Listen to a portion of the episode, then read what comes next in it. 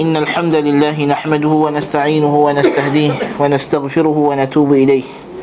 ونعوذ بالله من شرور أنفسنا ومن سيئات أعمالنا. من يهده الله فلا مضل له ومن يضلل فلا هادي له. وأشهد أن لا إله إلا الله وحده لا شريك له. وأشهد أن محمدا عبده ورسوله. اللهم صل وسلم وبارك على نبينا محمد وعلى آله وأصحابه أجمعين. أما بعد كتب مصنف حفظ رحمه الله تعالى فصل فصل وأكمل الخلق عند الله من كمل مراتب الجهاد كل كلها والخلق متفاوتون في منازلهم عند الله tafawutuhum fi maratibil jihad kata Imam Ibn Qayyim rahmatullahi alaih makhluk yang paling sempurna di sisi Allah Subhanahu wa taala ialah mereka yang telah menyempurnakan martabat-martabat jihad seluruhnya. Jadi orang yang paling sempurna di sisi Allah ialah mereka yang telah menyempurnakan martabat jihad yang telah tersebut pada fasal-fasal yang lalu. Ha dan sebab itulah makhluk ini semuanya berbeza-beza kedudukan mereka di sisi Allah Subhanahu wa taala sesuai dengan perbezaan martabat jihad mereka. Ha? Walihada oleh sebab itu kata Syekhul Islam Al-Qayyim rahimahullah walihada kana akmal al-khalq wa akramahum 'ala Allah khatimu anbiya'ihi wa rusulihi فإنه كمل مراتب الجهاد oleh sebab inilah makhluk yang paling sempurna dan paling mulia di sisi Allah Subhanahu wa taala ialah penutup nabi dan rasulnya iaitu nabi kita Muhammad sallallahu alaihi wasallam kerana apa fa innahu kammala maratib al jihad kerana nabi sallallahu alaihi wasallam telah menyempurnakan semua martabat jihad jihad bil lisan jihad bil qalam jihad bil bisinan ha, jihad dengan lisan dengan tulisan dengan ucapan. Walaupun nabi tak reti baca dan tulis tapi nabi ada juru tulis yang menulis untuk nabi sallallahu alaihi wasallam. Dihantar surat ke seluruh ceruk dunia menyeru orang kepada Islam. Nabi telah memerangi orang kafir, memerangi orang munafikin, memerangi golongan khurafat dan ahli bid'ah. Tidak ada martabat jihad melainkan Nabi sallallahu alaihi wasallam telah pun melaksanakannya dengan pelaksanaan yang paling sempurna, paling indah, paling menempati syarat-syarat jihad tersebut. Jadi sebab itulah Nabi sallallahu alaihi wasallam mencapai kedudukan yang jihad yang paling sempurna. Dan sebab itulah baginda merupakan afdalur rusul. Rasul yang paling uh, mulia. Berbanding rasul-rasul yang uh, lain. Dan Nabi SAW diperintahkan memerangi seluruh orang kafir dan seluruh orang munafikin. Tidak dikhususkan pada orang kafir tertentu orang munafikin tertentu. Kalau kita lihat nabi-nabi sebelum nabi kita Muhammad sallallahu alaihi wasallam ada rasul ataupun nabi yang diutuskan tanpa membawa syariat qital tanpa ada peperangan seperti Nabi Isa alaihi salatu wassalam. Baginda meneruskan namus meneruskan uh, syariat Musa alaihi salam. Tetapi baginda dalam syariat baginda tidak ada uh, qital. Ha? ada nabi-nabi yang memang tidak diutuskan untuk memerangi nabi-nabi. Ha? tidak diutuskan untuk memerangi kerana mereka diutus kepada kaum yang muwafiqin yang sedia beriman kepada Allah taala ada nabi-nabi yang diutuskan dengan jihad. Nabi Musa alaihi salam diutuskan dengan syariatul qital. Tetapi syariat baginda mahdud terhad kepada Bani Israel. Adapun syariat Nabi kita Muhammad sallallahu alaihi wasallam Nabi diutuskan ke seluruh umat manusia, jin dan manusia seluruhnya. Baik. Wajahada fillahi haqqa jihadihi وشرع في الجهاد من حين بعث إلى أن توفاه الله عز وجل dan dia telah berjihad pada Allah Subhanahu wa taala dengan pada jalan Allah dengan sebenar-benar jihad dan telah mula berjihad semenjak dia dilantik sebagai rasul alaihi salatu wassalam sehinggalah Allah Ta'ala wafatkan baginda Nabi ni mula berjihad bila? Sejak Nabi diutus jadi Rasul. Sejak jadi Rasul Semua Rasul berjihad. Ha, Macam kita kata tadi Semua Rasul berjihad. Ha, Cuma kita kata ada Rasul yang tidak semua Maratibul jihad diperintahkan kepada mereka. Ada Rasul yang martabat jihad qital Tidak diperintahkan kepada mereka. Ada Rasul yang ada semua maratibul jihad Macam Nabi Musa Tapi syariat dia mahdudah terhad kepada Bani Israel. Taib. Fa innahu lamma nazala alaihi apabila turun kepada baginda sallallahu alaihi wasallam firman Allah ya ayyuhal muddathir qum fa'anzir wa rabbaka fakabbir wa thiyabaka fatahhir dalam surah al-muddathir ayat 1 sehingga 4 ha? di mana Allah Subhanahu wa taala mengatakan wahai orang yang berselimut ha? Nabi sallallahu alaihi wasallam diperintahkan oleh Allah taala. Qum fa'anzir. Bangunlah dan berilah peringatan. Ha? sebab itu Nabi ini nubbi'a biiqra wa ursila bil muddathir Nabi dilantik menjadi nabi dengan ayat Iqra dan diangkat menjadi rasul dengan ayat ya ayyuhal muddathir qum fa anzir bangunlah dan berilah peringatan wa rabbaka fakabbir dan Tuhanmu besarkanlah dia. Wa thiyabaka fatahhir dan amalan kamu. Sucikanlah daripada sebarang bentuk syirik. Syammara an saqid da'wah. Maka nabi bila turun ayat ni baginda tidak teragak-agak. Terus segeralah baginda itu menyingsing.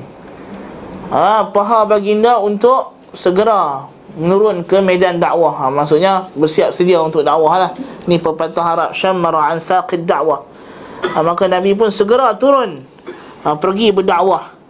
Wa qama fi dhatillahi atamma qiyam. Dan baginda telah melaksanakan segala tuntutan agama Allah Dengan sempurna. Tidak ada cacat celah walaupun sedikit. Nabi ini telah berjaya melaksanakan misi baginda sallallahu alaihi wasallam. Tidak ada orang yang mencela misi dakwah Nabi melainkan dia adalah kafirun zindiq. Ha? Tidak ada orang yang mengatakan Nabi wasallam dakwahnya tidak selesai ataupun dakwahnya tak sempurna melainkan orang ini adalah orang yang tidak beriman dengan Nabi wasallam wada'a ila Allah lailan wa naharan Nabi menyeru Allah siang dan menyeru kepada Allah siang dan malam dakwah Nabi siang dan malam tidak mengenal waktu. Tidak mengenal waktu dakwah tidak ada waktu. Mengaji ada jadual waktu. Nabi sallallahu alaihi wasallam bila dia mengajar sahabat-sahabat baginda Nabi ada tetapkan waktu tak? Ada. Siapa kata tak ada? Hadis dalam sahih al-bukhari. Nabi tetapkan waktu untuk mengajar, taklim. Kan? Ada hari untuk orang perempuan, ada hari untuk orang lelaki, ada hari mengajar, ada hari tak mengajar. Kan? Itu mengajar, tapi dakwah setiap hari, setiap waktu. Ha? Ha, sebab apa? Dakwah bukan mesti dalam bentuk mengajar sahaja. Dakwah ni semua benda. Dakwah perbuatan kita, akhlak kita, kelakuan kita adalah dakwah wa sirran wa jiharan sengap-sengap dan juga terang-terang Nabi berdakwah pada awalnya secara sir. Sir ni bukan makna sembunyi-sembunyi bawah tanah. Ha, bukan. Nabi dakwah sir ni maknanya dia tak pergi bercakap dekat publik ha, cuma dia nampak kalau orang tu macam nak terima dakwah dia panggil. Jumpa personal. Ataupun istilah yang disebut lebih tepat adalah dakwah uh, dakwah furada ataupun dakwah personal. One by one ha, kan? Maksudnya one to one. Maksudnya dia kepada orang per orang. Bukannya nabi pergi ceramah dia khalayak uh, umum. Ha? Itu maksud sir. Bukan orang musyrikin tak tahu. Orang musyrikin tahu sejak hari turunnya wahyu orang datang Muhammad telah mendakwa dia jadi uh, rasul. Ha? Baik. Wa jiharan ya Nabi wasallam naik ke atas bukit Safa dan mengisytiharkan uh, dakwah Walamma nazala alaihi qawluhu ta'ala fasda' bima tu'mar. Bila turunnya ayat Al-Hijr 94 ini Fasda' bima tu'mar. Ha, Jelaskanlah apa yang kamu disuruh akannya. Inilah perintah mulanya dakwah Al-Jahriyah. Dakwah secara jelas. Apa Nabi buat? Fasada'a bi amrillah. Maka Nabi pun segera naik ke Bukit Safa dan menyeru uh, musyrikin Quraisy ya ma'syara Quraisy Nabi panggil depa semua. Dan Nabi tidak takut la ta'khudhuhu fihi lawmatu la'im. Nabi tidak gentar dengan celaan orang yang mencela. Orang pertama yang mencela Nabi bila dakwah jahriyah siapa? Ha? Abu Lahab. Ha? Abu Lahab. Ha? Dengan mengatakan taballaka sa'iral yawm wal billah. Maka Allah turunkan tabat yada Abi Lahab sebab dia orang pertama yang menentang dakwah Fada'a ila Allah as-saghira wal kabir dan Nabi menyeru orang yang besar dan kecil, dewasa dan kanak-kanak. Siapa budak kecil yang masuk Islam? Ali bin Abi Talib radhiyallahu an. Orang besar As-Saghir Ali, orang kabir Abu Bakar As-Siddiq radhiyallahu an. Wal hurra wal 'abd dan juga yang merdeka maupun yang hamba sahaya. Ha? Hamba sahaya di antara antara awal ialah Bilal ibn Rabah. Wal dzakara wal untha, lelaki dan perempuan. Perempuan yang pertama masuk Islam ialah Khadijah binti Khuwailid radhiyallahu anha ummul mukminin. Dan dan dia adalah orang yang pertama masuk Islam secara mutlak. Ha? bayangkan. Ha? Khadijah adalah wanita pertama masuk Islam dari sudut dia wanita dan dia adalah orang pertama yang masuk Islam. Secara mutlak. Sebab dia yang orang pertama jumpa Nabi Nabi jumpanya bini dia. Kan? Jadi kemuliaan Allah Taala bagi. Wal ahmara wal aswad. Kepada yang kulit merah yang kulit hitam. Ha, kan? Wal jinna wal ins. Jin dan manusia. Jin dan manusia. Nabi pergi dakwah dekat jin tak? Pergi. Nabi jumpa jin. Ha, kan? Nabi pergi dakwah jumpa jin. Nabi ajak jin ha? Walamma sada'a bi amrillah wa sarraha liqaumihi bid-da'wah. Apabila nabi sallallahu alaihi wasallam ha, menjelaskan terang-terangan dakwah baginda dan menyeru kaum baginda dengan dakwah secara terang-terangan wa nadahum bisabbi alihatihim dan menyeru mereka dengan mencela sembahan-sembahan mereka. Ini nampak? Nabi mencela sembahan mereka. Mencela bukan makna di sini mengutuk mengeji tak tetapi menjelaskan kekurangan tuhan-tuhan sembahan mereka berbanding dengan Allah Azza wa Jal.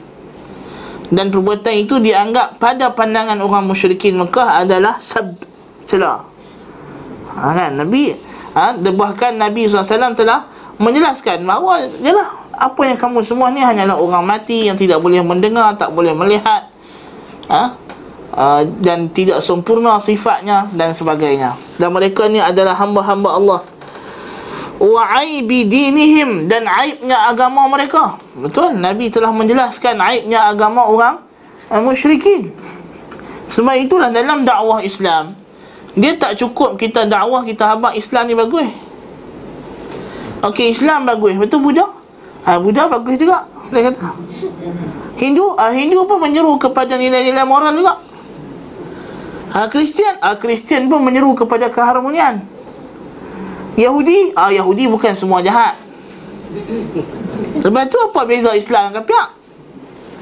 Apa beza agama Islam dengan agama kufur?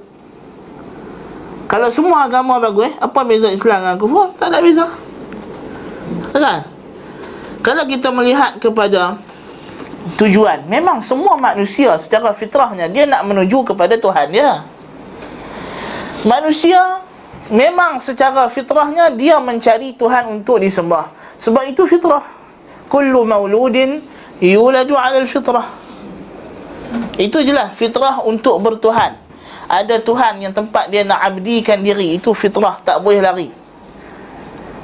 Tapi masalahnya silap mencari siapa yang patut disembah. Fa abawahu yuhawidani au yunassirani au yumajjisani ha, Sama ada dia tersilap jadi Yahudi, Nasrani, Majusi Itu silap mencari cara untuk menyembah Semua manusia akan sembah satu sembahan dalam hidup dia. Tak mungkin ada manusia yang mengatakan saya tidak menyembah apa-apa. Kan? Pernah jumpa orang kata saya tak sembah apa-apa. Etis dia kata dia tak percaya Tuhan yang bentuk Tuhan yang berbentuk zat. Tapi orang etis menyembah tak? Of course dia sembah, dia sembah dari dia. Hawa nafsu dia. Afara'aita man ittakhadha ilahahu hawa? Apa kamu tidak melihat orang yang menjadikan hawa nafsunya sebagai ilah?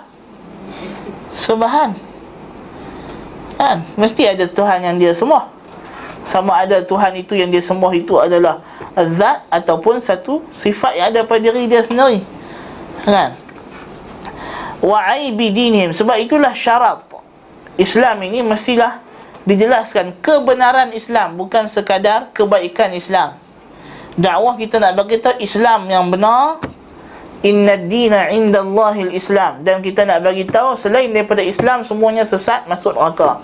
Wa man yabtaghi ghaira al-islami dinan Falan yuqbala minh Wa huwa fil akhirati minal khasirin. Siapa yang mencari Selain daripada Islam sebagai agama Tidaklah diterima sama sekali daripadanya Dan di akhirat dia termasuk ahli neraka Itu yang kita nak bagi tahu kepada orang yang tidak mau Islam Nabi ditugaskan sebagai basyiran, pembawa khabar gembira. Khabar gembira dengan apa? Al-bashir bil jannah. Khabar gembira dengan syurga. Wa nadhiran, memberi peringatan. Peringatan dengan apa? Menakut-nakutkan terhadap neraka. Sebab itu paksi dakwah adalah berimanlah kamu kepada Allah, taatlah kamu kepada Rasul, ganjaran kamu adalah syurga, azab kamu adalah neraka. Ini paksi dakwah Sebab tu dia dibina di atas Al-imanu billahi wal yawmil akhir Beriman dengan Allah Dan hari akhirat ha? Kalau kita just seru Islam ni kepada kebaikan umum Islam Memang tak jadi dakwah yang sebenar Dan tidak tercapai maksud Dan dia jadi matlamat yang lain ha, Ada setengah orang kata Islam ni adalah kalau kita percaya Islam agama yang paling baik antara semua yang baik Nah, itu bukan Islam tu Abu Talib pun percaya. Ha, kalau sekadar Islam agama yang paling baik antara semua yang baik. Abu Talib pun percaya benda tu. Bahkan Abu Talib lebih baik. Abu Talib percaya agama dia tak baik. Abu Talib percaya agama nenek moyang ni bukan agama yang benar tapi dia tak masuk Islam sebab takut celaan orang. Takut orang kata dia jadi anak derhaka, tak ikut agama nenek moyang. Ha kan? taat kepada makhluk lebih daripada taat kepada Allah. Tapi dia tahu agama dia salah. Ha kan? Orang Yahudi pun tahu agama dia pun tak betul. Cuma dia pun perasan dia kata tak apa kita kalau masuk neraka pun sat je. Ha, berapa hari saja lepas tu keluar balik. Ha kan? Ha, tu dia ingat macam tu wal billah. Ishtadda adahum lah. Maka bila Nabi dah buat macam itu, ishtadda adahum lah. Maka keraslah kesakitan mereka yang mereka kenalkan kepada Nabi sallallahu alaihi wasallam. Takkan kita nak expect depa pi pula, oh bagusnya Muhammad celah Tuhan kami. Bagusnya Muhammad kata kami orang musyrikin. Takkan kita nak harap begitu. Takkan kita nak kata okey lah kami bagi award anugerah pencetus ummah. Ada? tak ada. Kan? Ataupun oh inilah uh, Nabi Muhammad layak mendapat gelaran dai umat ini dai milenial. Tak mungkin kan ishtadda lahu adahum maka amat keraslah penyiasaan mereka terhadap nabi kita Muhammad sallallahu alaihi wasallam. Wa liman istajaba lahu wa li ashabih min ashabih. Dan bukan nabi saja yang kena siksa.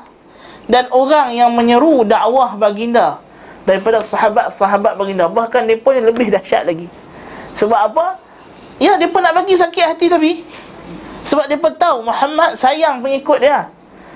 Daripada kita seksa dia direct, kita seksa pengikut dia itu lebih menyeksa dia. Kan? Apa yang berlaku kepada keluarga Yasir. Itu sangat menyayatkan hati Nabi sallallahu alaihi wasallam. Tapi Nabi kata sabran ala Yasir fa inna maw'idakumul jannah. Sabarlah wahai keluarga Yasir kerana tempat kamu adalah syurga. Kan? Dan ini adalah ujian Allah Subhanahu wa taala. Wa naluhu wa naluhum bi anwa'il adha. Dan mereka telah menyiksa nabi dan pengikut-pengikut baginda dengan pelbagai bentuk azab yang macam-macam.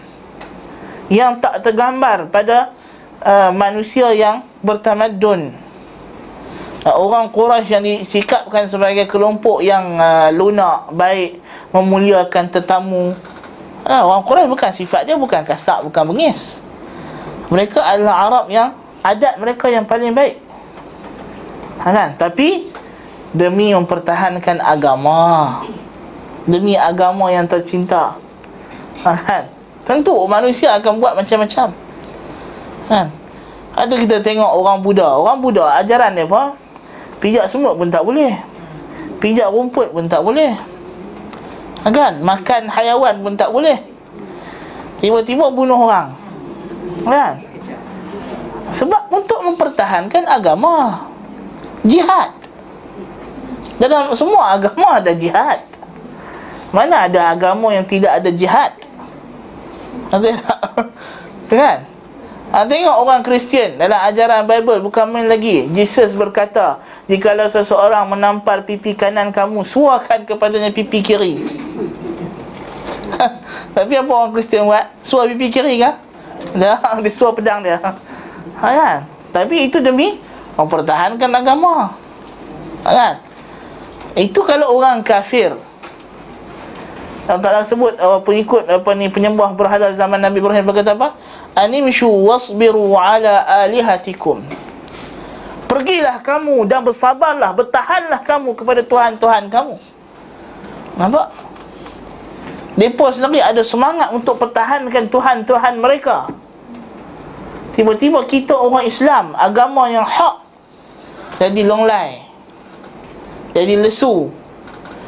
Ha? Sebab itu kata sebahagian ulama Dia kata Islam ni agama yang cukup indah. Dia tak paksa orang lain masuk Islam. Boleh jadi disebabkan itulah Orang kafir pula mengambil kesempatan Dengan ketoleransian umat Islam itu untuk uh, membuat onar dan jahat terhadap mereka. Umat Islam ini bagus. Tapi kita kena tahu kita juga ada semangat beragama. Ada al-hamasah ad-diniyah semangat agama kena ada. Mempertahankan agama Nabi kita Muhammad sallallahu alaihi wasallam dengan cara yang betul. Kita umat Islam dia bagus dia dia tak pertahankan agama dia dengan semata-mata emosi dia ada garis panduan. Dia mempertahankan agama dia dengan agamanya. Ha, bukan dengan peraturan dia sendiri. Ha, kan? Berbeza dengan orang kafir. Nak pertahan agama dia buat tindakan-tindakan yang sebenarnya bertentangan dengan norma-norma agama dia sendiri kadang-kadang. Ha, kan? Jadi umat Islam mesti ada semangat. Tapi semangat yang dibimbing oleh wahyu. Of course. Jangan sampai tak ada semangat Sampai tak ada semangat Maksudnya biar api lah. Kita ni orang Islam orang baik-baik Kita tak nak bergaduh. Kita kena jaga keharmonian. Ah, Itu melampau sangat. Kan? Melampau sampai ke tahap Meletakkan agama Islam setaraf Dengan agama-agama kufur. Tak boleh begitu Kalau Islam itu ditarafkan dengan agama kufur Maka Rosaklah dunia dan akhirat seseorang itu. Walaiyazubillah dia telah menyebabkan dia terkeluar daripada Islam yang sebenar. Baik. Wa hadhihi sunnatullah azza wa jalla fi khalqih dan ini adalah sunnah Allah. Ini sunnah Allah peraturan kauniyah Allah yang Allah tetapkan. Mesti. Bila Nabi pergi jumpa Waraqah ibn Naufal ha? apa Waraqah kata kepada Rasulullah Sesungguhnya inilah namus yang telah datang kepada Musa. Dan tidak ada orang yang bawa anda ajaran begini Wahai Muhammad Melainkan akan dimusuhi dan akan diseksa Dan akan dihalau keluar daripada kampung. Nabi kata Awa mukhrijiyahum. Takkanlah sampai mereka nak halau aku Wahai warakah. Aku ni kau orang baik-baik. Nabi boleh terima ni kalau mereka kata musuh ha, seksa. Tapi sampai halau keluar Nabi kata sampai macam tu sekali. Kata ya memang begitu sunnah Allah subhanahu wa ta'ala. Ha, Allah ta'ala berfirman ma yuqalu laka illa ma qad qila qila lirrusul min qablik.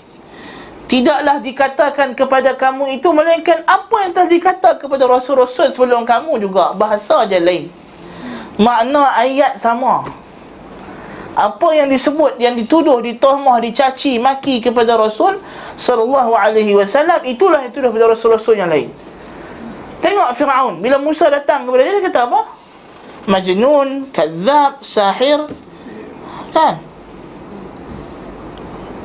Tuhan kata inilah pembesar kamu tok guru kamu. Ha kan? Yang ajak kamu sihir Firaun kata Itulah tuduhan yang sama diberikan Nabi kita Muhammad sallallahu alaihi wasallam. Demikian Rasul-Rasul sebelum itu dia berikan tuduhan majnun, gila. Ha, oh, orang ikut kamu ni hanyalah araziruna badiyar ra'i. Orang pengikut kamu ni orang kelas bawahan, low class, tak standard dengan kami orang besar-besar nak ikut ajaran kamu. Dituduh kepada Nabi Nuh alaihi salatu wasallam begitu dan, dan benda yang sama dituduh Nabi kita Muhammad sallallahu alaihi wasallam dan pengikut-pengikut dakwah baginda. Wa qala ta'ala wa kadzalika ja'alna li kulli nabiyyin aduwan syayatin al-insi wal jin dan demikianlah kami jadikan bagi setiap nabi itu musuh daripada syaitan jin dan manusia. Mesti ada syaitan daripada kalangan jin dan manusia yang memusuhi dakwah Nabi kita Muhammad sallallahu alaihi wasallam. Ha, jin datang dengan menyesatkan manusia untuk buat syirik. Kan dia rasuk orang, rasuk-rasuk orang, kacau orang apa semua. Ha, pergi berubat dengan Tok Bomo lega. Kan? Ha, kalau semayang tak lega, semayang dah tendang lagi. Kan? Kawan tu pun naik heran. Dia sendiri baca Quran tak idea apa Pergi jumpa orang lain baca Quran Mengelupak bukan main lagi ha, kan? Kadang jin tu saja dia pandai kan? Untuk menyesatkan manusia Baik Waqal كذلك ما أتى الذين من قبلهم من رسول إلا قالوا ساحر أو مجنون أتواصوا به بل هم قوم طاغون Tengok Allah Ta'ala kata Demikianlah tidak ada datang kepada mereka seorang rasul pun sebelum ini melainkan mereka kata ahli sihir ataupun gila. Ini dua tomahan yang paling famous. Sahir atau majnun. Tukang sihir ataupun orang gila. Atawasaw bih. Allah Ta'ala kata, adakah kamu lihat mereka ni saling pesan memesan? Seolah-olah macam ada pesan pula. Kaum Nuh pesan dekat kaum Ad. Nanti kalau main Hud bagi tahu dekat dia gila ataupun ahli sihir. Kaum Ad besar pula kat kaum Samud. Seolah-olah dia begitu. Padahal dia pun tak berjumpa. Ha? Sebab apa? Hak yang bisik tu syaitan yang yang sama ataupun syaitan itu saling pesan-pesan begitu. Syaitan pun bukan banyak sangat idea dia. Ha kan? Dia pun makhluk juga. Walaupun kadang-kadang memanglah idea syaitan ni kadang-kadang lebih daripada apa yang kita tergambar dia punya kreativiti tu. Sebab memang bidang dia dia adalah well trained. Kan? Ha, penyesat yang ada sijil kemahiran kelulusan. Ha, kan? Tapi ialah sejauh mana pun sekali dia modal dia itu-itu juga. Ha, kan? Jadi dia pun habis cap yang dia ada itulah sahir atau majnun paling mudah. Ha, kan? Balhum bahkan Allah Ta'ala kata sebenarnya mereka ini adalah qawmun taghun golongan yang melampaui batas golongan yang sesat yang kafir waliyadzubillah fa'azza subhanahu nabiyahu bidzalik maka Allah subhanahu wa ta'ala menta'ziyah. Apa makna ta'ziyah? Ta'ziyah ni maknanya menguatkan. Itu makna ta'ziyah. Ta'ziyah ni maknanya orang dalam keadaan sedih susah kita menguatkan balik semangat dia. Itu makna ta'ziyah. Ha, kan daripada azza yu'azzi ta'ziyatan. Dia menguatkan balik semangat. Fa'azza subhanahu nabiyahu sallallahu alaihi wasallam bidzalik maka Allah menguatkan semangat nabinya sallallahu alaihi wasallam dengan cerita-cerita ini. Wa anna lahu uswatan biman taqaddamahu minal mursalin. Bahawa bukan baginda seorang begitu. Bahkan semua orang sebelum dia jumpa nasib yang sama tapi akhirnya apa? kemenangan berpihak kepada siapa?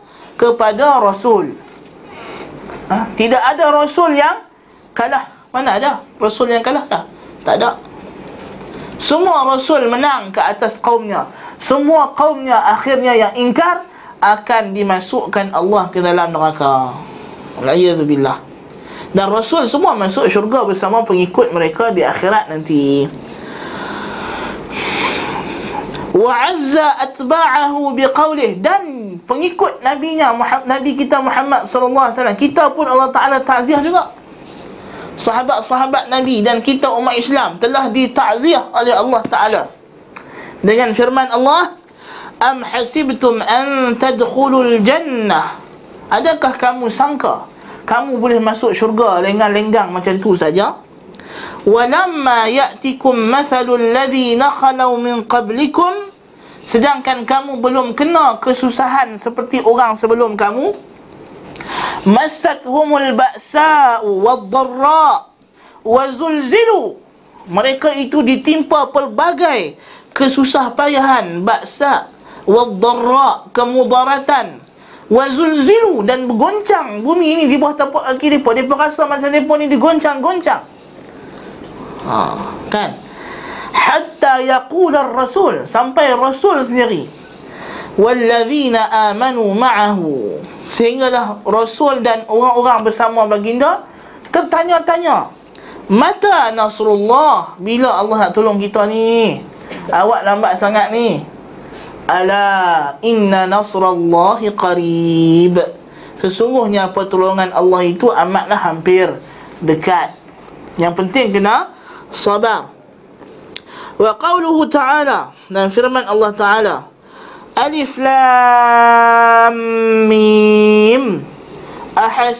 Nasu an yutraku an yaqulu amanna wa hum la yuftanun. Alif lam mim. Allah Ta'ala kata apa?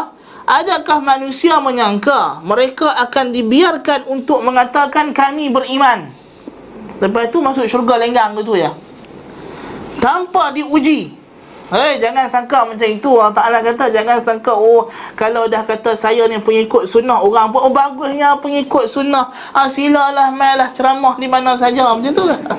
Oh, jangan perasan. Kan? Walaqad fatanna alladhina min qablihim. Kami dah uji. Dah fitnah Orang-orang sebelum mereka. Fitnah ni maknanya ujian yang sangat dahsyat sebab fitnah diambil daripada kalimah orang kata fatantu zahab bin nar. Aku rentangkan emas di atas api untuk uji ketulinannya. Jadi dia ujian untuk menguji ketulinan. Bila nak uji ketulinan bukan uji biasa-biasa. Ha kan? Bukan sekadar ujian biasa ni nak uji ketulinan. فلا يعلمن الله الذين صدقوا ولا يعلمن الكاذبين Allah akan tahu orang yang benar dan siapa pula yang dusta apa makna Allah akan tahu Allah tahu ke belum dah tahu dah apa makna akan tahu akan melihat perbuatan tersebut sebab Allah telah tahu secara azali apa yang akan berlaku tetapi Allah tidak jadikan itu sebagai ukuran dosa dan pahala yang menjadi ukuran dosa dan pahala adalah ilmu Allah akan apa yang sedang dan telah berlaku. Jadi yang dimaksudkan di sini dengan ilmu yang ilmu mengetahui apa yang akan berlaku ataupun ilmu yang sedang mengetahui apa yang sedang berlaku. Am hasibal ladzina ya'maluna as-sayyi'ati an yasbiquna Lepas takziah orang Islam Allah bagi pula ancaman kepada orang kafir Adakah mereka yang buat dosa jahat ini menyangka mereka boleh lepas, boleh lolos daripada kami? Sa'ama yahkumun. Amat buruklah hukum yang mereka bagi. Ha, maka itu sangkaan yang sangat meleset Tuhan kata.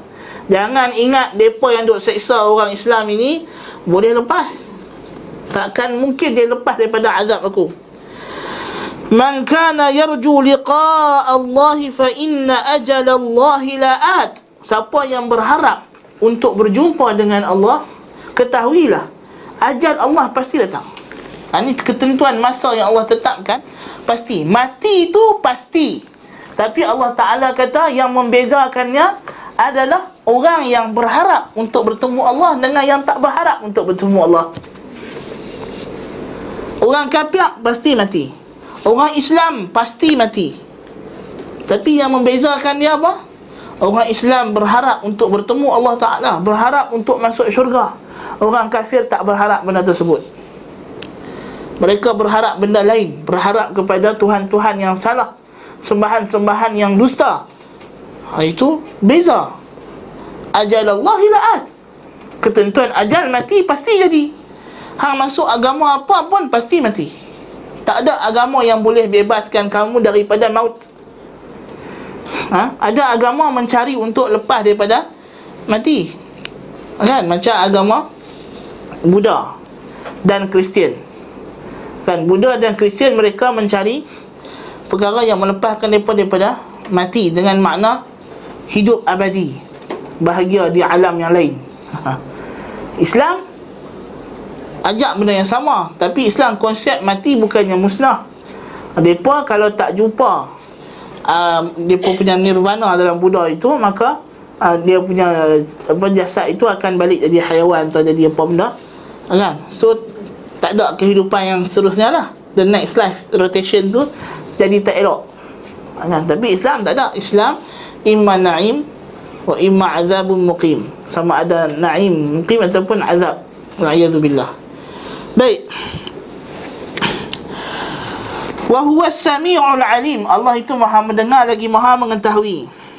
Wa man jahada fa innama yujahidu li nafsihi barang siapa yang berjihad di jalan Allah maka keuntungan jihad itu untuk dirinya sendiri bukan untuk Allah.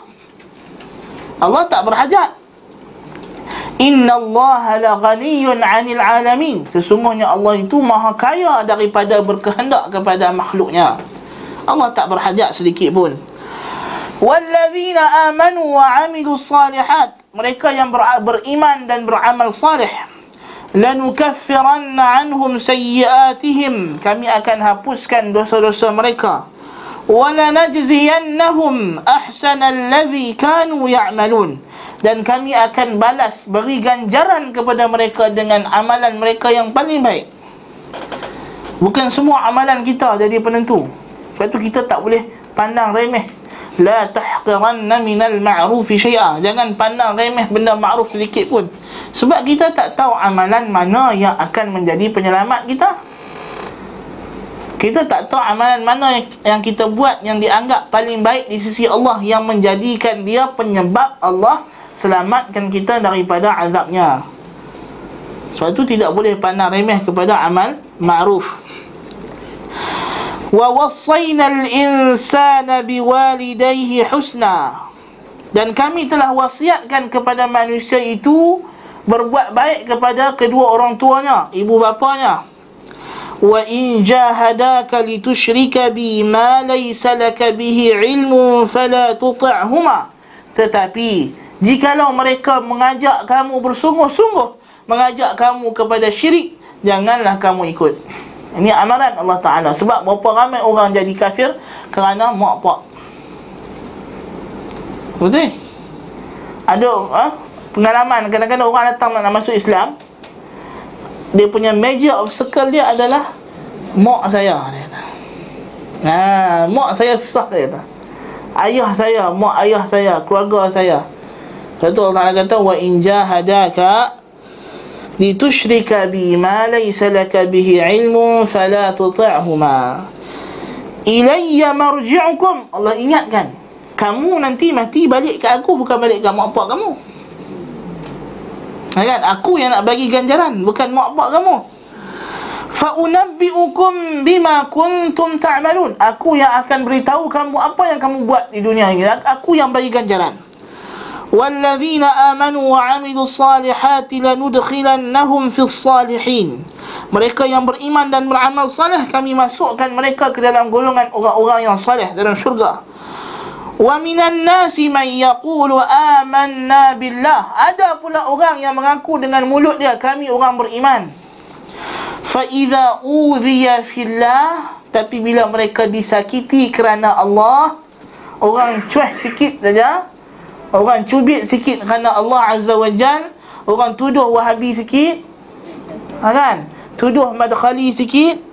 Ja'ala fitnatan nasi ka fitnat ka'adhabillah Dia dah mengelupuk macam kena azab Allah. Ada juga orang begitu Baru diuji sedikit sebab masuk Islam maka hilang kawan. Hilang anak isteri. Hilang apa nama keluarga Ujian sedikit dijadikan benda itu seolah-olah macam Kena azab Allah Tak sama Jauh beza Antara ujian dunia dengan Azab Allah Azza wa Jal yang kekal abadi ha, kan? Baru kena tuduh wahabi sikit dah Oh, tak boleh kita kena bersikap lunak. Betul lah bersikap lunak tapi bukan lunyai. Kan? Kadang-kadang dia tak kerti beza lunak dengan lunyai. Ha, kan? Lunak dia sampai lunyai habis. Kan? Ha. Jadi maknanya, jangan kita jadikan fitnah manusia tu macam azab Allah. Wala in jaa nasrun min rabbika la yaqulunna inna kunna ma'akum. Ah. Kalau kamu orang Islam menang, dapat bantuan Allah depa berkata kami bersama kamu sebenarnya ha ada ada juga orang macam ni kan anak tak boleh share anak takut nanti orang kata anak wahabi eh kita kita cakap kita cakap Ha, bila kita dah cakap, betul orang mula terima. Oh, anak bersama intah dulu, kita ingat tak? Ha, ada. Ha, kan? Memang ada. Memang ada. orang macam ni, kan? Awalaysa Allahu bi'a'lama bima fi suduril alami? Bukankah Allah itulah yang paling tahu apa yang tersemat di dada makhluknya? Jadi Allah Ta'ala kata-kata jangan duk buat main, jangan duk buat muka-muka dengan aku. Ayat ni tuju pada orang munafiqin. Orang munafiqun, ha? orang yang beriman dengan mulut saja tapi tak percaya pun tak tak pegang betul-betul pun dia pegang kepada agama itu kerana keuntungan duniawi kan ada orang oh, kalau Saudi datang oh, oh kita memang nak tegakkan sunnah oh, tak memang kami ni memang perjuangkan ahli sunnah wal jamaah oh bagus Saudi kata nak ambil ah Saudi kan bagus gitu orang sebut sunnah ada bagi sunnah ada bagi kan Ha dapat dapat duit tu. Ui Saudi ni memang teruk. Ha gitu lah. Pangai ada. Ya, kita bukan kita nak mengata tapi memang betul lah hakikat realiti. Orang macam ni wujud. Allah Taala tak tipu. Memang benar ada. Pada zaman kita pun ada, zaman Nabi pun ada. Jangan ingat ayat ni cerita benda yang lepas. Ha, benda ni benda yang sekarang. Waktu kita baca Quran, kadang-kadang kalau kita bagi tafsiran yang lama, orang dia tak terasa.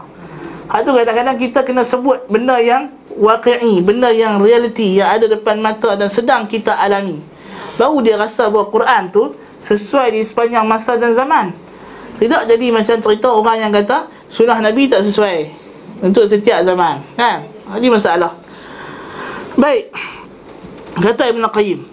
فَلْيَتَأَمَّلِ الْعَبْدُ سِيَاقَ هَذِهِ الْآيَاتِ Dia kata renungkan ayat ni dia kata. Susunan ayat ni, renungkan susunan ayat ini. Sebab apa mukjizat Quran itu di antaranya pada susunan dia. Selain daripada kalimah dia cara susun cerita. Min al-ibari wa kunuzil hikam. Dan apa yang dikandung daripada ibrah-ibrah pengajaran dan apa nama kunuz harta-harta tersimpan daripada hikmah-hikmah. Fa inna nas Iza ursila ilaihimur rusulu baina amrain Manusia ni bila sampai kepada mereka rasul Ada dua kelompok. Kata Ibn Qayyim. Manusia ni bila datang dakwah rasul Ada dua jenis Imma an yaqula ahaduhum amanna Sama ada yang beriman Terima dakwah Nabi Wa imma an la yaqula dhalik Bal yastamirra ala sayyiati wal kufr Ataupun menolak dakwah. Jadi manusia antara dua. Sampai dakwah Rasul sama ada dia terima atau dia tolak. Itu pembahagian yang pertama. Bila kita ajak orang pada sunnah, ada orang yang akan terima, ada orang yang akan tolak. Itu normal. Faman qala amanna. Betul benar kata, siapa yang terima, yang kata kami beriman, kami terima, imtahanahu rabbuhu wabtalah. Tuhan dia akan uji dia. Wa fatanah wal fitnatu al-ibtila'u wal ikhtibar dan fitnah maknanya ujian macam kita nak tahu lulus tak lulus. Ibtila' dan ikhtibar. Lihat dia tabayyana as-sadiqu min al-kadhib supaya jelas siapa yang benar-benar ikut siapa yang ikut kerana main-main olok-olok ataupun jadi spy. Kan? Ataupun jadi orang yang nak merosak daripada dalam. Ada juga orang begitu. Wa man lam yaqul amanna fala yahsab annahu yu'jizu Allah wa yafutuhu wa Orang yang kata kami tidak mau beriman Jangan pula dia sangka Untuk orang yang jenis kedua Tuhan kata Yang ni jangan sangka kamu boleh lepas daripada kami Yang ni kena azab juga Jangan sangka boleh lepas فإنه إنما يطوي المراحل في يديه kerana Allah Ta'ala itu boleh memendekkan benda yang jauh jangan sangka dia lepas pada Allah Ta'ala wa kaifa yafirru al-mar'u anhu bi dhanbihi Idza kana tutwa fi yadayhi al-marahil kata syair bagaimana seorang itu boleh lari daripada dosanya sedangkan dilipat pada depannya sendiri itu beberapa marhalah. Yakni Benda itu pasti datang. Kematian akan datang. Nak lari mana? Mati esok balik kepada Tuhan. Faman amana birrusuli wa ata'ahum Adahu a'da'uhum wa adhaw Adapun orang yang beriman dengan Rasul dan mentaati Rasul, mereka itu akan dimusuhi oleh musuh-musuh Rasul. Dan bukan sekadar musuh, mereka akan disakiti. Fabtuliya bima yu'limuh wa illam yu'min bihim wa lam yuti'hum uqiba fid dunya wal akhirati fa hasala lahu ma yu'limuh. Maka mereka akan diuji dengan benda yang menyakitkan mereka jikalau mereka tidak beriman dengan mereka dan tidak mentaati mereka uqiba fid dunya wal akhirah orang yang tak beriman pula Allah Taala akan azab dia dunia dan akhirat fa hasala lahu ma yu'limuh dan dia juga mendapat benda yang dia sakit. Orang kafir pun ada azab juga di dunia dan akhirat. Bukan tak ada, ada. Dia pun kena macam-macam juga. Betul tak? Orang kafir ni hidup dia bukannya senang sangat. Hidup dia dipenuhi dengan pelbagai keresahan kerana manusia. Dia manusia ni Allah Taala ciptakan dia berhajat. Berhajat kepada makan dan minum. Kalau dia tak makan dan tak minum, dia tak boleh hidup. Dia berhajat kepada pasangan. Manusia tak boleh hidup seorang-seorang. Kalau hidup seorang-seorang jadi penyakit kemurungan. Jadi gila. Masuk tanjung rambutan duduk ramai-ramai juga last sekali kan orang gila tak duduk seorang-seorang juga. Kan? Kalau duduk seorang-seorang tak sembuh penyakit dia. Kan? Dia kena duduk ramai-ramai. Kan? Jadi manusia perlu kepada teman. Rakan taulan teman nak bersembang dan sebagainya. Itu pasti. Sebab Allah Ta'ala saja yang Esa. Makhluk tak begitu. Makhluk perlukan berhajat kepada yang lain. Demikian di antara hajat yang Allah Ta'ala cipta pada manusia Adalah berhajat kepada Tuhan Seperti mana dia kalau tak dapat makan dan minum akan mati Tak dapat kawan jadi gila Tak dapat Tuhan dia juga tak tenang hidup sebab ala bi dzikrillahi tatma'innul qulub. Hati manusia hanya jadi tenang kalau dia ingat Allah Azza wa Jalla. Itu adalah fitrah, kejadian asal, kejadian asli yang Allah cipta memang begitu. Maka sebab itu orang kafir jiwa dia tak tenang. Sebab tu mereka suka menghilangkan akal. Betul tak? Orang kafir pasti dia ada certain time dia kena hilangkan akal dia sebentar. Ha? Minum arak, mabuk, hisap dada. ha kan? Buat benda-benda yang pelik, pergi disco dan sebagainya. Menghilangkan akal. Sebab tu Allah Ta'ala sifat ke orang kafir sebagai layak kerun, tak berakal. Faham tak? Kan? Lepas tu dia disifatkan dalam Quran Banyak benda tempat Dia disifatkan orang tak berakal Orang yang tak faham Dan kadang-kadang mereka Apa dia? Percaya benda-benda yang tak masuk akal untuk menenangkan jiwa apa? Kan? Dia rasa Tuhan dia macam tak ada sangat. Oh, padri kata tak apa, jangan risau. Ambil ni wine, kita sudah jadikan dia darah Tuhan. Minum. Ha, tenang ha. Tengok hari Ahad ni pekat minum darah Tuhan bawah ni. Ha. Buah limau. Ha, yang Cina pula buah limau pula tertahai pula. Makan buah limau dapat ke, apa, kesenangan dan kekayaan. Kan? Orang Islam tak payah. Ha, kan? Sebab apa dia pun mencari ketenangan kepada pelbagai bentuk. Ha, kan? Pelbagai pelbagai tempat pun cuba nak puaskan hati pun. Jadi mereka juga kena agak hidup pun tak tenang. Jangan kita anggap orang kafir ni bagus tak. Apa yang Ibn nak kata di sini? wa kana hadha al-mu'limu lahu a'zama alaman. Wa adwama min alam ittiba'ihim fala bud. Azab yang kena pada orang kafir. Lebih sakit daripada azab daripada imtihan ujian yang kena pada orang Islam orang beriman. Jadi janganlah kita jadikan seolah macam apa yang kena pada orang Islam teruk sangat sedangkan apa yang kena kepada orang kafir itu lebih teruk lebih dahsyat sebab depa azab depa kekal abadi di akhirat. Takkan ada penyudah. Kita orang Islam di dunia mungkin kena macam-macam. Tapi apa yang kena pada kita? Nabi kata ajaban li amril mu'min. Ajaibnya orang mukmin, keadaan orang mukmin. In asabahu khairan fashakar kana khairan lah. Kalau dia dapat kebaikan, dia bersyukur, dapat pahala. In asabahu syarran fasabar kana khairan lah. Kalau kena benda jahat pun sabar, dapat pahala juga. Wa dzalika lil mu'min. Wa dzalika la yakuna illa lil mu'min dan itu hanya untuk orang beriman. Orang kafir tak ada. Orang kafir ha, semuanya kalau dia buat baik dia dapat di dunia. Kan di dunia lah dia makan, dia minum ha, Dia ada kereta besar, dia ada rumah besar. Ha, Itulah. Lepas tu dia mati, tak ada. Kan? Semuanya hilang lenyap Baik. Fala buddha Maka tidak dapat tidak. Min husulil alami Likulli nafsin Amanat Atau raghibat anil iman Maka semua orang pasti merasa sakit yang beriman maupun yang tak beriman. Lakin al-mu'min yahsulu lahu al-alamu fi dunya ibtida'an. Tapi orang mukmin sakit yang dia kena tu pada dunia saja.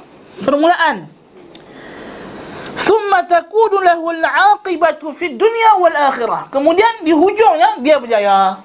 Orang mukmin ni awal-awal saja. Awal-awal dia kena uji.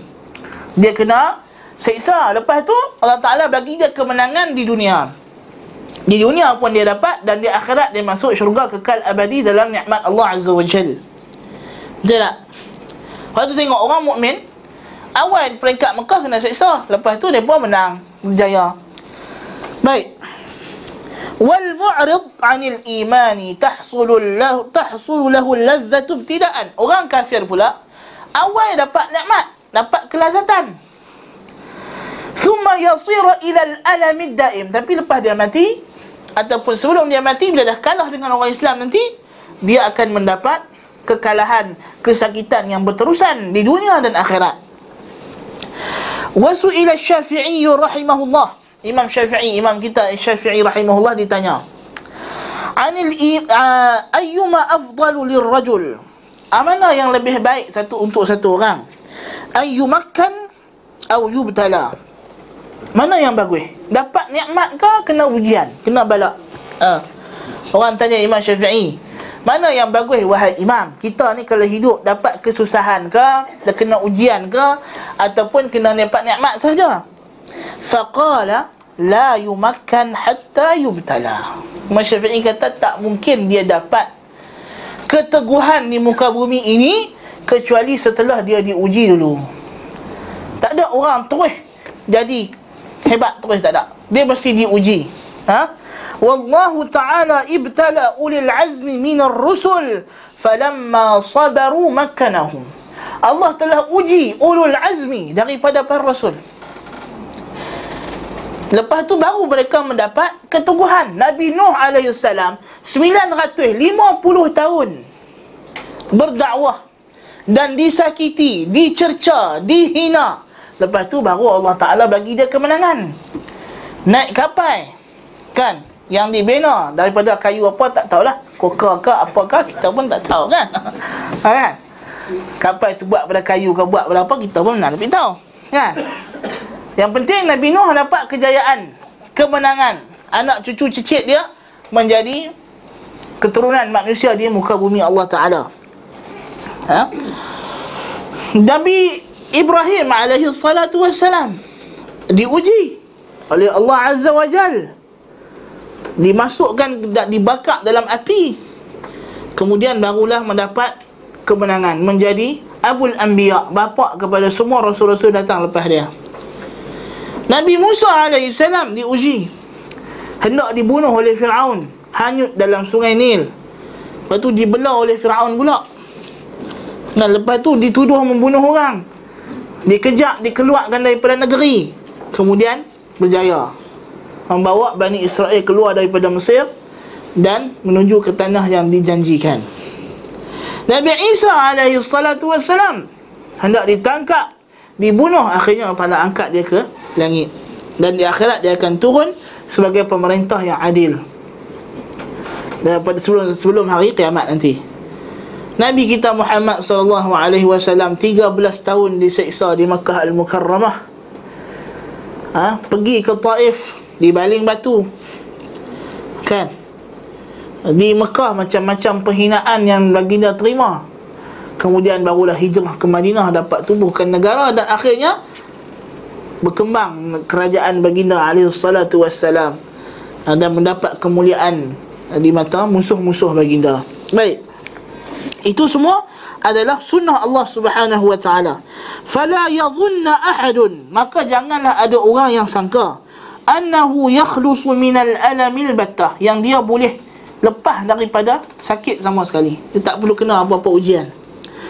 Wa inna ma yatafawatu ahlul alami fil uqul tetapi berbezanya setiap kesakitan yang dia dapat itu dengan perbezanya derajat akal dia fa'aqaluhum man ba'a alaman mustamirran aziman bi alamin munqati'in yasir Orang yang paling berakal, yang paling cerdik ialah mereka yang sanggup menerima ha, kesakitan yang sementara untuk ditukar dengan keabadian untuk kesejahteraan yang kekal abadi di akhirat.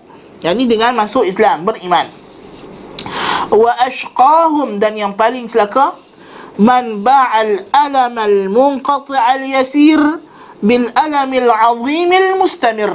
Mereka yang sanggup menerima ha, seksaan yang berterusan kekal abadi demi mengelak daripada kesakitan yang sementara. Jadi kita ni pasti dapat tidak dapat kena ada benda yang akan menyakitkan kita. Yang cerdik kata Ibn Qayyim siapa yang sanggup sakit dulu. Yang mana nenek moyang kita kata berakit-rakit ke hulu berenang-renang ke tepian. Bersakit-sakit dahulu bersenang-senang kemudian. Tukar berhenti Ustaz hilang. Ah? Hilang. Tak itu pukul sebelah. Tak. Sampai pukul sebelah. Sebelah sampai. Ah, sebelah sepuluh itu. Ya, habis boleh? Sebelah setengah. Ya. Hmm. Nabi Sulaiman. Taib. Nabi Sulaiman alaihi salatu wassalam. Adakah Nabi Sulaiman tidak diuji? Bahkan antara uji Nabi Sulaiman Sehingga uh, dia terduduk di atas kursinya Seperti orang yang tidak bernyawa ha, kan? Semua Nabi telah diuji oleh Allah Subhanahu Wa Taala. Kemudian mereka diberi apa nama kemenangan oleh Allah Azza wa Jalla. Tidak ada nabi yang tidak ada ujian. Semua nabi diuji oleh Allah Subhanahu wa taala. Cuma ulul azmi minar rusul mereka adalah orang yang paling banyak mendapat ujian berbanding dengan nabi-nabi yang lain. Sebab itu depa dianggap sebagai ulul azmi yang mempunyai keazaman. Semua nabi ada azam, keteguhan. Tapi ulul azmi minar rusul mereka ini tak kata fasbir kama sabara ulul azmi minar rusul. Bersabarlah kamu seperti mana sabarnya ulul azmi daripada para rasul. Itulah lima orang rasul yang paling banyak menerima ujian. Nuh, uh, uh, Ibrahim, Musa, Isa dan Nabi kita Muhammad alaihi salatu wassalam.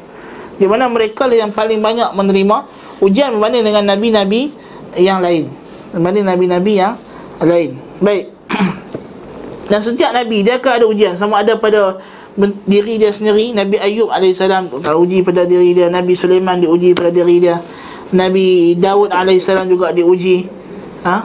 Apa nama Ketika mana dia hendak dibunuh oleh musuh-musuh dia dan sebagainya Semuanya mendapat ujian Allah Azza wa Jal Taib فإن قيل كيف يختار العاقل هذا قيل الحامل على هذا النقد والنسيئة والنفس موكلة بحب العاجل طيب kalau ditanya macam mana seorang yang berakal boleh pilih ini Maksudnya macam mana orang berakal boleh sanggup pilih Kesengsaraan yang sementara Kesengsaraan yang abadi Untuk mengelak kesengsaraan yang sementara Dia kata faktornya adalah An-naqdu wan nasi'ah ha, Cash dengan kredit Cash and credit.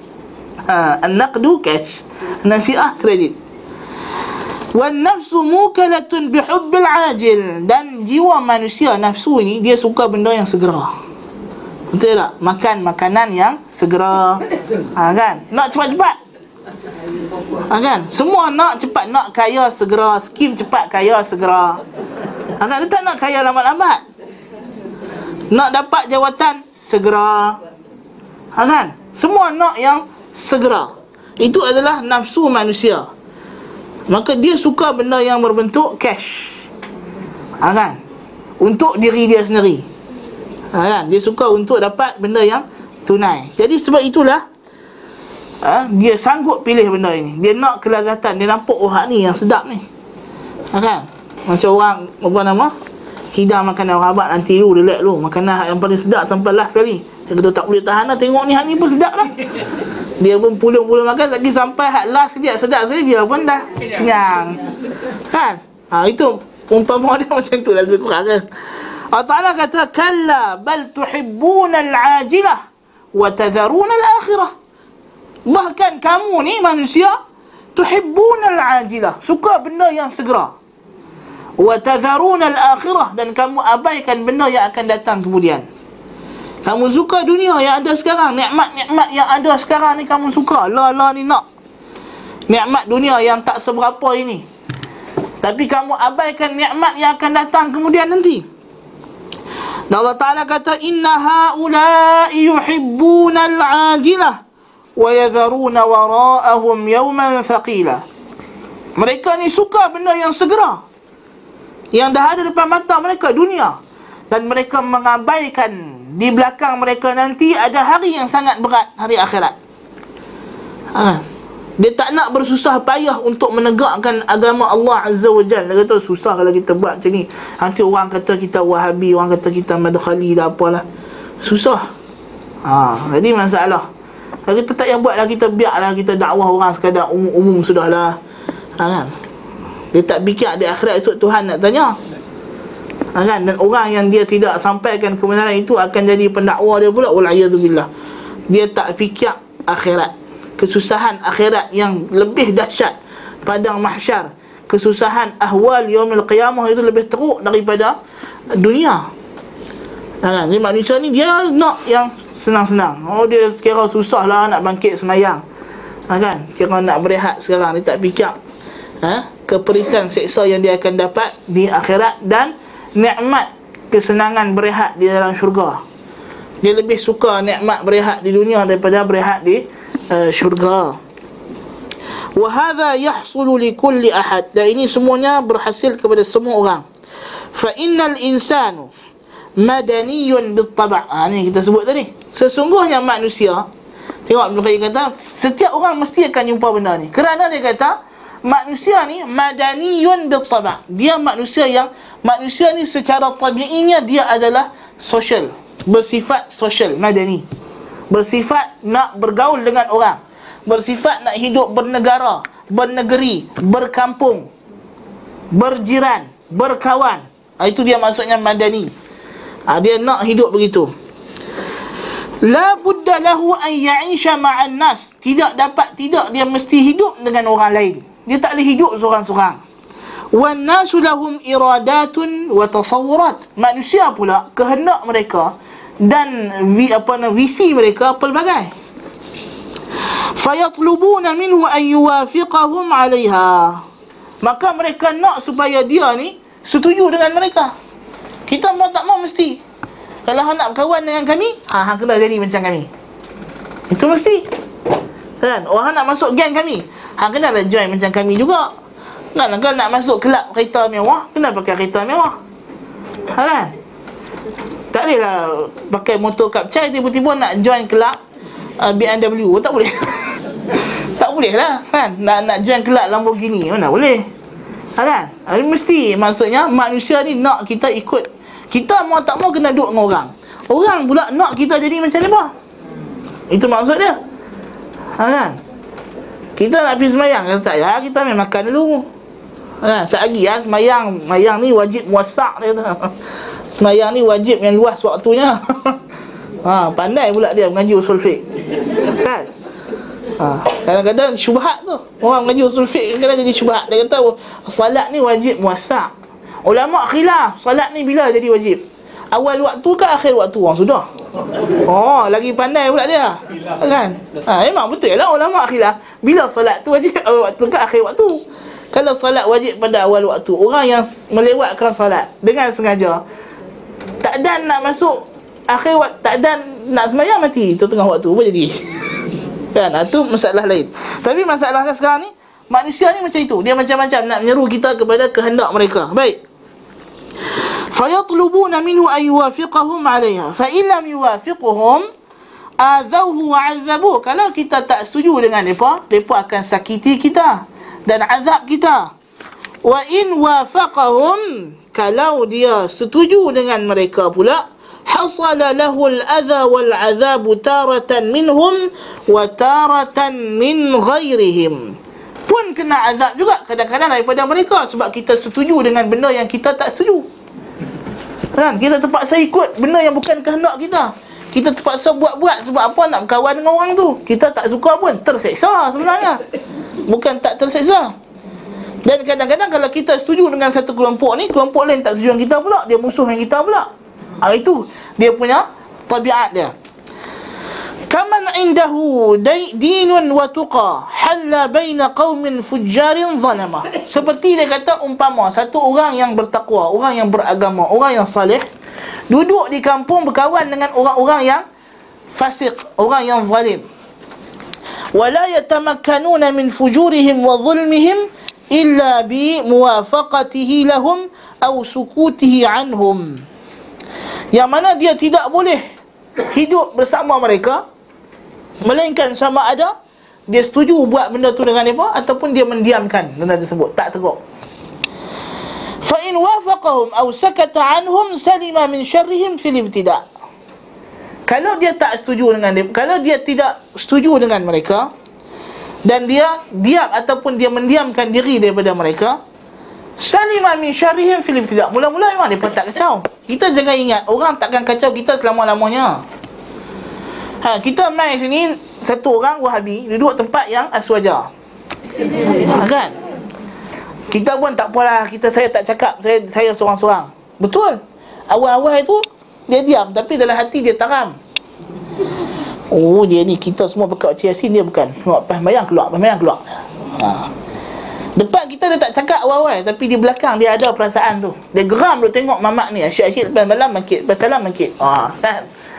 Malam Jumaat tak nampak Malam Jumaat tak nampak. Ha, Dia geram. Jangan buat main. Kan? Lepas tu Apa dia kata? Thumma yatasallatuna alaihi bil ihanati wal adha Ad'af ma kana yakhafu ibtidaan.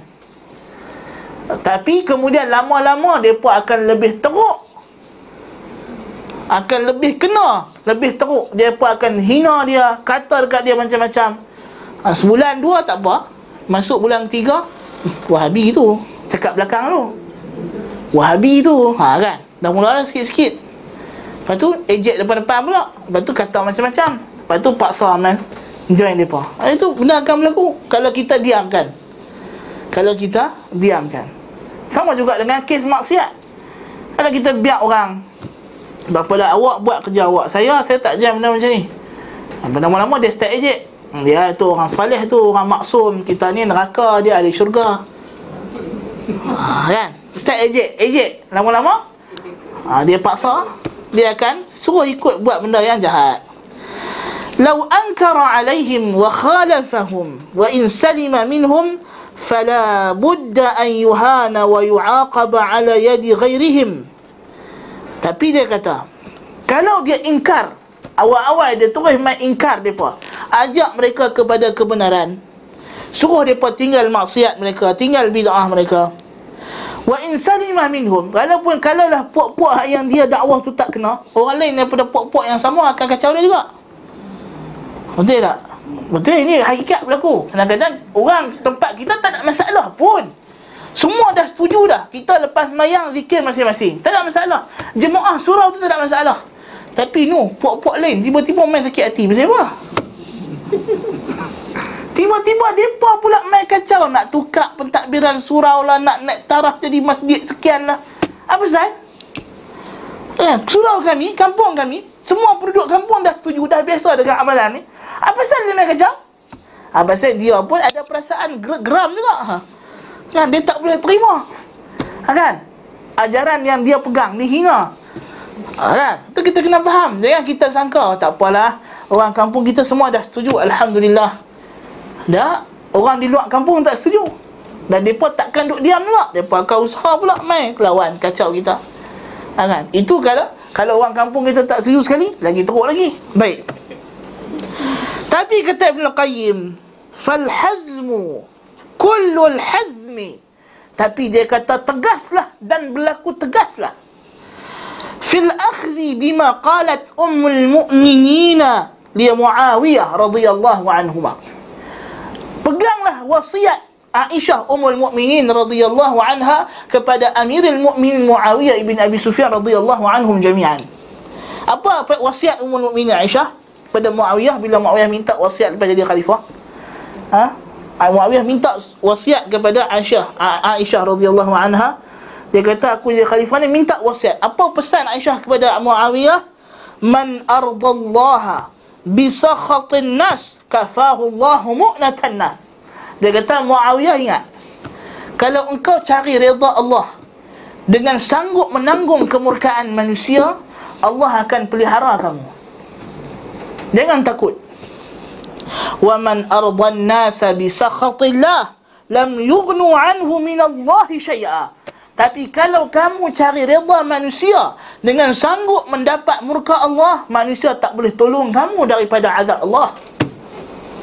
Ha, inilah wasiat yang diwasiatkan oleh Aisyah radhiyallahu anha. Dan wasiat ini sangat sangat bernas dan terpancar daripada wahyu ilahi. Daripada kefahaman yang mendalam terhadap wahyu Allah Subhanahu wa taala. Dan inilah hakikat yang sebenarnya. Kita kalau kita cari redha Allah, Allah boleh bantu kita. Kita kalau ada Allah redha, Allah pelihara, tak ada siapa. Allah Ta'ala kata la yadurrukum illa adha. Mereka tak boleh mudaratkan kamu kecuali menyakitkan saja. Dia pun tak boleh bagi kamu mudarat yang sebenar mudarat yang hakiki kesakitan yang sebenar. Yang boleh bagi mudarat yang hakiki aku Allah Ta'ala Aku yang akan azab kamu dengan azab yang sebenar kalau kamu ingkar arahan aku. Manusia tak boleh buat apa kat kamu. Kalau dia bunuh kamu pun Kamu tak mati kerana dia bunuh. Kamu mati kerana ajal yang aku tentukan. Ya Kalau orang bunuh kita Kita mati sebab dia bunuh Kan sebab ajal kita? Sebab ajal. Kalau kita masuk penjara Disebabkan kejahatan dia. Kita tak masuk penjara Disebabkan dia. Tetapi kerana memang ikut takdir Allah Azza wa Jal Sebab itu takdir Allah Semua yang takdir Allah. Kalau dia sekat gaji kita Rezeki kita perbuatannya itu bukanlah dia melainkan itu hanyalah takdir Allah Subhanahu wa taala semata-mata. Kan? Jadi akhirnya urusan kembali kepada Allah Subhanahu wa taala. Maka kenapa kita mesti uh, men- takut kepada manusia? Ja'ala fitnatan nasi ka'adzabillah menjadikan ujian manusia macam azab Allah Subhanahu wa taala ini adalah tindakan yang di luar logik yang sihat. Wa man ta'ammala ahwal al-'alami ra'a hadha katiran fi man yu'inu ar-ru'asa'a 'ala aghradihim al-fasidah. Barang siapa yang tengok keadaan alam. ibn Qayyim dia dia hidup dalam suasana ni. Dia dengan tok guru dia kena macam-macam. Kita tahu. Ha? Dia dengan Ibn, Taymiyah menghadapan dengan seksaan yang begitu pelbagai. Dia kata, kalau kamu tengok dia kata, perhati betul-betul keadaan alam.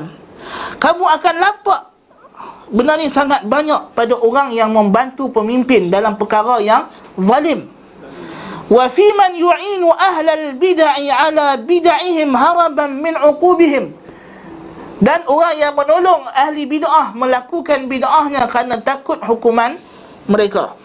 Faman hadahu Allah wa alhamahu rushdahu wa waqahu syarra nafsihi imtana'a min al-muwafaqati ala fi'li al-muharrami wa sabara ala udwanihim thumma takunu lahu al-aqibatu fi dunya wal akhirah. Siapa yang mendapat hidayah Allah dan dan bimbingannya dan Allah lindungkan dia daripada hawa nafsu yang jahat maka dia menghalang dirinya daripada bersetuju atas perbuatan yang haram dan bersabar atas pemusuhan kelompok yang memusuhinya.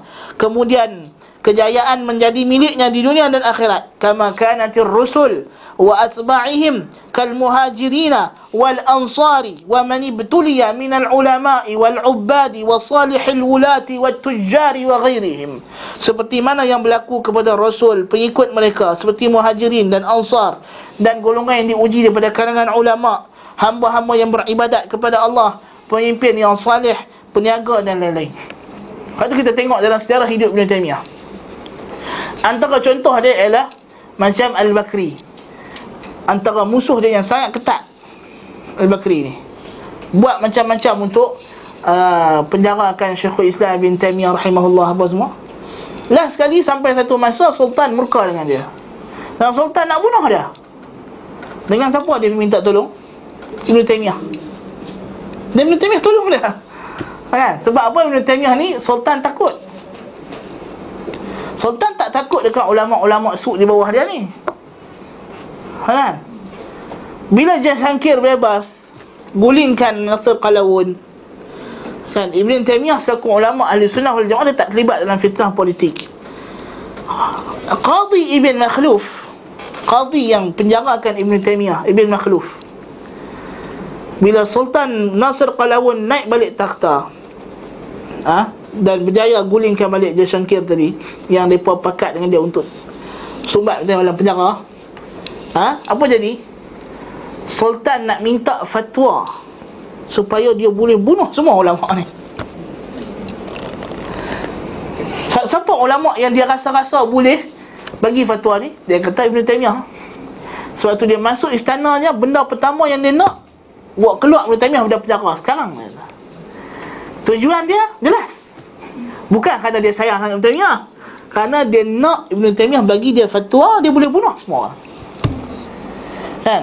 Oh dia Ibn sampai dia pun peluk lah apa semua dalam riwayat sirah kata.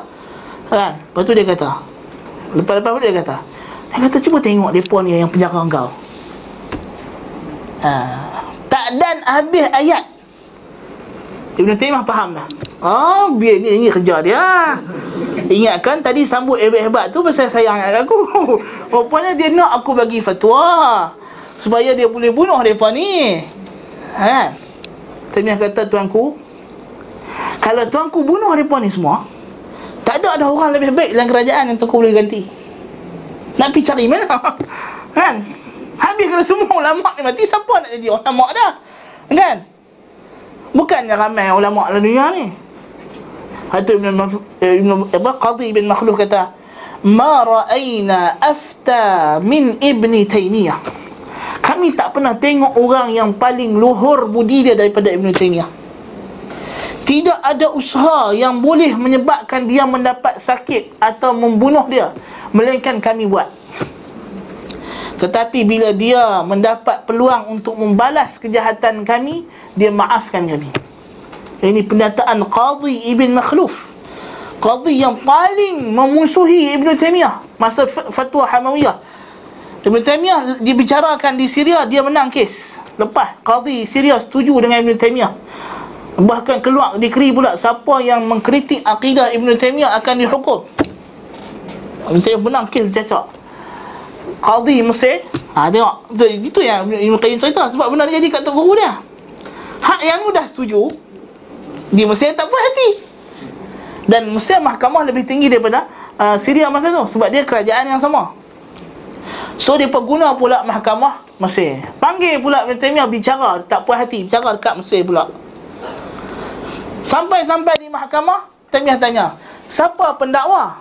Ibn Makhluf kata aku. Siapa qadhi? Aku. Taymiyah kata apa passion ni? Engkau dakwa engkau qadhi. Tak pernah jadi dalam sejarah dalam sejarah tak pernah ada kes pendakwa raya adalah hakim dan hakim adalah pendakwa raya kecuali dalam kes muhakamah Taymiyah di Mesir. Bayangkan, jahat tak jahat perempuan ni. Kan? Kejahatan ni pun bukan baru bukan semalam, bukan dua hari lepas. Bukan tahun lepas. Lama dah. Ha, kan? Nak cerita jahat tak jahat lah.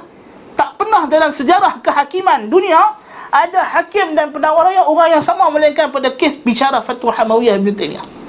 Allahu Akbar Betul Ibn Taymiyah kata Bila kata okey sekarang cepat bela diri Ibn Taymiyah pun kata Alhamdulillah Rabbil Alamin Wassalatu wassalam Dia kata apa ni duk bagi khutbah Orang suruh bela diri dia kata Ibn Taymiyah kata Dah lah engkau tak adil Engkau jadi pendakwa Engkau jadi hakim ha, Dia kata banyak cakap Salah masuk penjara ha? Itu cerita dia. Cuba baca cerita tu. Memang sungguh menggelikan hati. Tapi naya lah. Tapi memang jelas naya dan dia pun tak takut langsung. Bagi dia pun sebab apa? Ibn Taymiyah ada salah. Bawa akidah mujassimah akidah yang tak betul. Bagi dia pun lah. Tapi tak ada keadilan. Tak bicara betul-betul. Sedangkan hakim Syria telah lepaskan semua tuduhan dan iktiraf bahawa Ibn Taymiyah tak bawa akidah yang salah. Tak dan cakap berdiri lah. Ini tunjuk kamu salah. Masuk penjara. Ha, itu Qadhi bin Makhluf Punya jahat tak jahat dia Tapi last sekali dia terpaksa iktiraf Ibn Taymiyah sebagai orang yang paling luhur budi pekerti dia kata Aku tak pernah jumpa Orang yang lebih luhur budi pekerti dia daripada Ibn Taymiyah Di penjara di Mesir lah. Di Mesir Dah di penjara di Mesir tak puas hati Dibubuh dalam penjara bawah tanah Lepas itu datang apa ni pembesar-pembesar Arab minta minta dikeluarkan daripada penjara bawah tanah. Apa dia buat? Ha? Uh, Ibnu Athaillah Sakandari buat demonstrasi di depan istana Timbalan Sultan. Tak puas hati sebab Ibn Taymiyah dikeluarkan daripada penjara dikenakan tahanan rumah dalam istana Sultan. dia kata apa ni? Duduk dalam istana apa tu orang boleh main mengaji pula dengan Ibn Taymiyah. Oh, dia kata tak boleh jadi. Geng-geng tarikat Syazili tadi diketuai oleh Ibn Abdullah sekali pergi buat demonstrasi minta supaya ni kerajaan telah menyokong Wahabi. Ha, betul tak bagi Wahabi lagi lah. Menyokong Ibn Taymiyah. Ha, kan? Dia buat apa? Cara dia adalah cara yang paling jahat. Dia berkata kita buang daerah Ibn Taymiyah daripada Qahirah pergi ke Iskandariah. Kenapa buang ke Iskandariah? Sebab Iskandariah adalah markas Wahdatul Wujud masa tu dengan harapan kalau Ibn Taymiyah duduk situ di situ memang ramai orang duduk taram dengan dia ha, memang situ memang seolah macam diletakkan dalam kandang boya ataupun kandang rimau. Ha, memang macam buah dalam kandang rimau. Macam seketul daging dilempar ke dalam kandang harimau. Dengan harapan kalau Ibn Taymiyah pergi sana kalau orang bunuh dia kita kita tak tahu apa nampak tak? Ibn Taymiyah pergi di Skandaria Ibn Taymiyah jumpa ketua Wahdatul Wujud masa tu. Datang Dia kata dengan rambut panjang Kuku tak gerat Kan Wali tu wali besar. Ha. Bertaubat wali tu. Semua masuk ajaran Ibn Taymiyah Alhamdulillah. Kan? Jadi Jadilah Iskandariah tu Satu markas Ahli sunnah pula. Tak jadi Tak berjaya rancangan Jadi Terbalik. Itu Allah Ta'ala Memelihara Ajaran Yang benar. Walaupun manusia cuba nak buat berbagai onar dan duri Tapi akhirnya dia menjadi satu Hamparan kapet yang lembut dan enak untuk kita duduk sebenarnya. Itu di antara hikmah Allah SWT Kita tak boleh Tak boleh jangka. Itu yang penting kita tugas kita adalah Melakukan Apa yang Allah reda. Apa yang Allah uji kita sabar. Kan? Lepas itu ganjaran dia daripada Allah Azza wa Jal Bukan daripada kita sendiri. Bila yang kita dapat ganjaran tersebut Juga Allah Ta'ala yang tentukan. Ada orang tak dapat ganjaran di dunia pun Di akhirat. Bukan mesti kita bawa dakwah Kita lah yang akan jadi pemimpin dakwah. Kita nak hasil dia lah tu juga. Ini juga kesalahan. Setengah orang yang berdakwah Dia tak boleh. Dia nak tengok sebelum mata dia pejam. Dia kata Aku nak tengok dakwah aku ni dah terpacak bendera dia daripada utara sampai Sabah. Ha. Tak boleh lagu tu. Kita tak tahu siapa yang akan pacakkan panji tersebut. Mungkin bukan kita. Kita mungkin hanyalah orang yang meletakkan batu asas. Kita mungkin orang yang just cangkui tanah saja. Siapa yang nak duduk dalam bangunan itu, yang nak duduk di atas singgah sana dia, wallahu alam. Bukan kita yang tentukan. Ha, itu di antara benda yang kita kena faham. Sebab itu kita tengok dakwah Islam Dimulakan dengan begitu susah payah. Berapa ramai sahabat yang mati Sebelum sempat melihat Islam berkembang di Madinah pun. Kan? Mus'ab ibn Umair radhiyallahu an. Orang pertama yang bawa dakwah Islam di Madinah Yang Nabi hantar dia sebagai orang yang nak ajak Islam di Madinah. Perang Uhud dia dah wafat. Dia dah, dia dah terkorban sebagai syahid. Tak sempat pun nak tengok Madinah jadi Darul Khilafah ha, kan? Tak sempat nak tengok Madinah itu menjadi kota pemerintahan Islam yang gilang gemilang. Itu bukan bukan mestinya kita mengkecapi hasil usaha kita sendiri. Sebab ganjaran bukan di dunia, ganjaran di akhirat. Ganjaran yang kita nak ialah akhirat. Jadi kita tugas kita di dunia adalah bekerja, bukan mendapat ganjaran. Jadi makna itu yang kita kena faham bila kita hidup sebagai orang Islam, kita tujuan kita hidup ni adalah untuk jihad untuk menegakkan agama Allah Subhanahu wa taala. Itu tugas kita. Sebab itulah tugas Nabi sallallahu alaihi wasallam untuk mengembangkan Islam. Dan kita tak boleh menyembunyikan prinsip-prinsip agama Islam. Kita boleh bermudarat. Mudarah ni maknanya kita dakwah bukan kita suruh pi habat ke orang. Oi, Cina hang kapiak ah. Tak boleh, bukan bukan itu kita suruh begitu. Engkau masuk neraka. Tak, bukan begitu. Sampaikan dengan lunak. Sampaikan dengan baik. Bagi tahu dia dengan elok-elok. Dalam masa yang kita ada tafsir Ada juga inzar. Jangan tafsir aja. Jangan bagi khabar gembira aja Sampai tak nak takut langsung. Pun tak boleh. Dia mesti seimbang Rajak dan khauf. Bagi dia harapan dalam Islam Dan takutkan dia Akan azab Allah subhanahu wa ta'ala. Itu dakwah Nabi sallallahu alaihi wasallam Ah, janganlah pi you agama you bagus dah sebenarnya. Kalau agama dia bagus dah buat apa? tak kena gaya. Kan dakwah orang masuk Islam, pi habat dekat dia, uh, ya agama you pegang sekarang pun dah okey. Nah, dia kata dah okey sudah dia kata. Apa lagi nak main dakwah? Ha, ha ni di antara kesilapan yang sangat besar sebenarnya. Sedangkan Nabi dakwah dia adalah untuk menegakkan kebenaran dan menghapuskan kebatilan. Itu penting. Bukan sekadar tegak kebenaran. Mesti hapus kebatilan. Sebab tu Allah kata kuntum khaira ummatin ukhrijat linnas ta'muruna bil ma'ruf bukan ta'muruna saja wa tanhauna 'anil munkar wa tu'minuna billah. Mesti ada amrun bil ma'ruf wa nahyun 'anil munkar. Sebab tu Nabi jadikan dia dua benda yang berasingan. Bukan benda sekali. Amrun bil ma'ruf satu pahala, nahyun 'anil munkar pahala asing. Tengok dalam hadis apa ni hadis sedekah ha, kan? Nabi kata amrun bil ma'ruf sadaqah wa nahyun 'anil munkari sadaqah. Nabi tak kata al-amru bil ma'ruf wa nahyu 'anil munkari sadaqah. La. Nabi kata amrun bil ma'ruf sadaqah. Suruh buat baik sedekah. Wa nahyun 'anil munkari sadaqah. Dan menghalang daripada benda mungkar juga sedekah yang asing pula. Maka dia tidak dapat tidak mesti ada.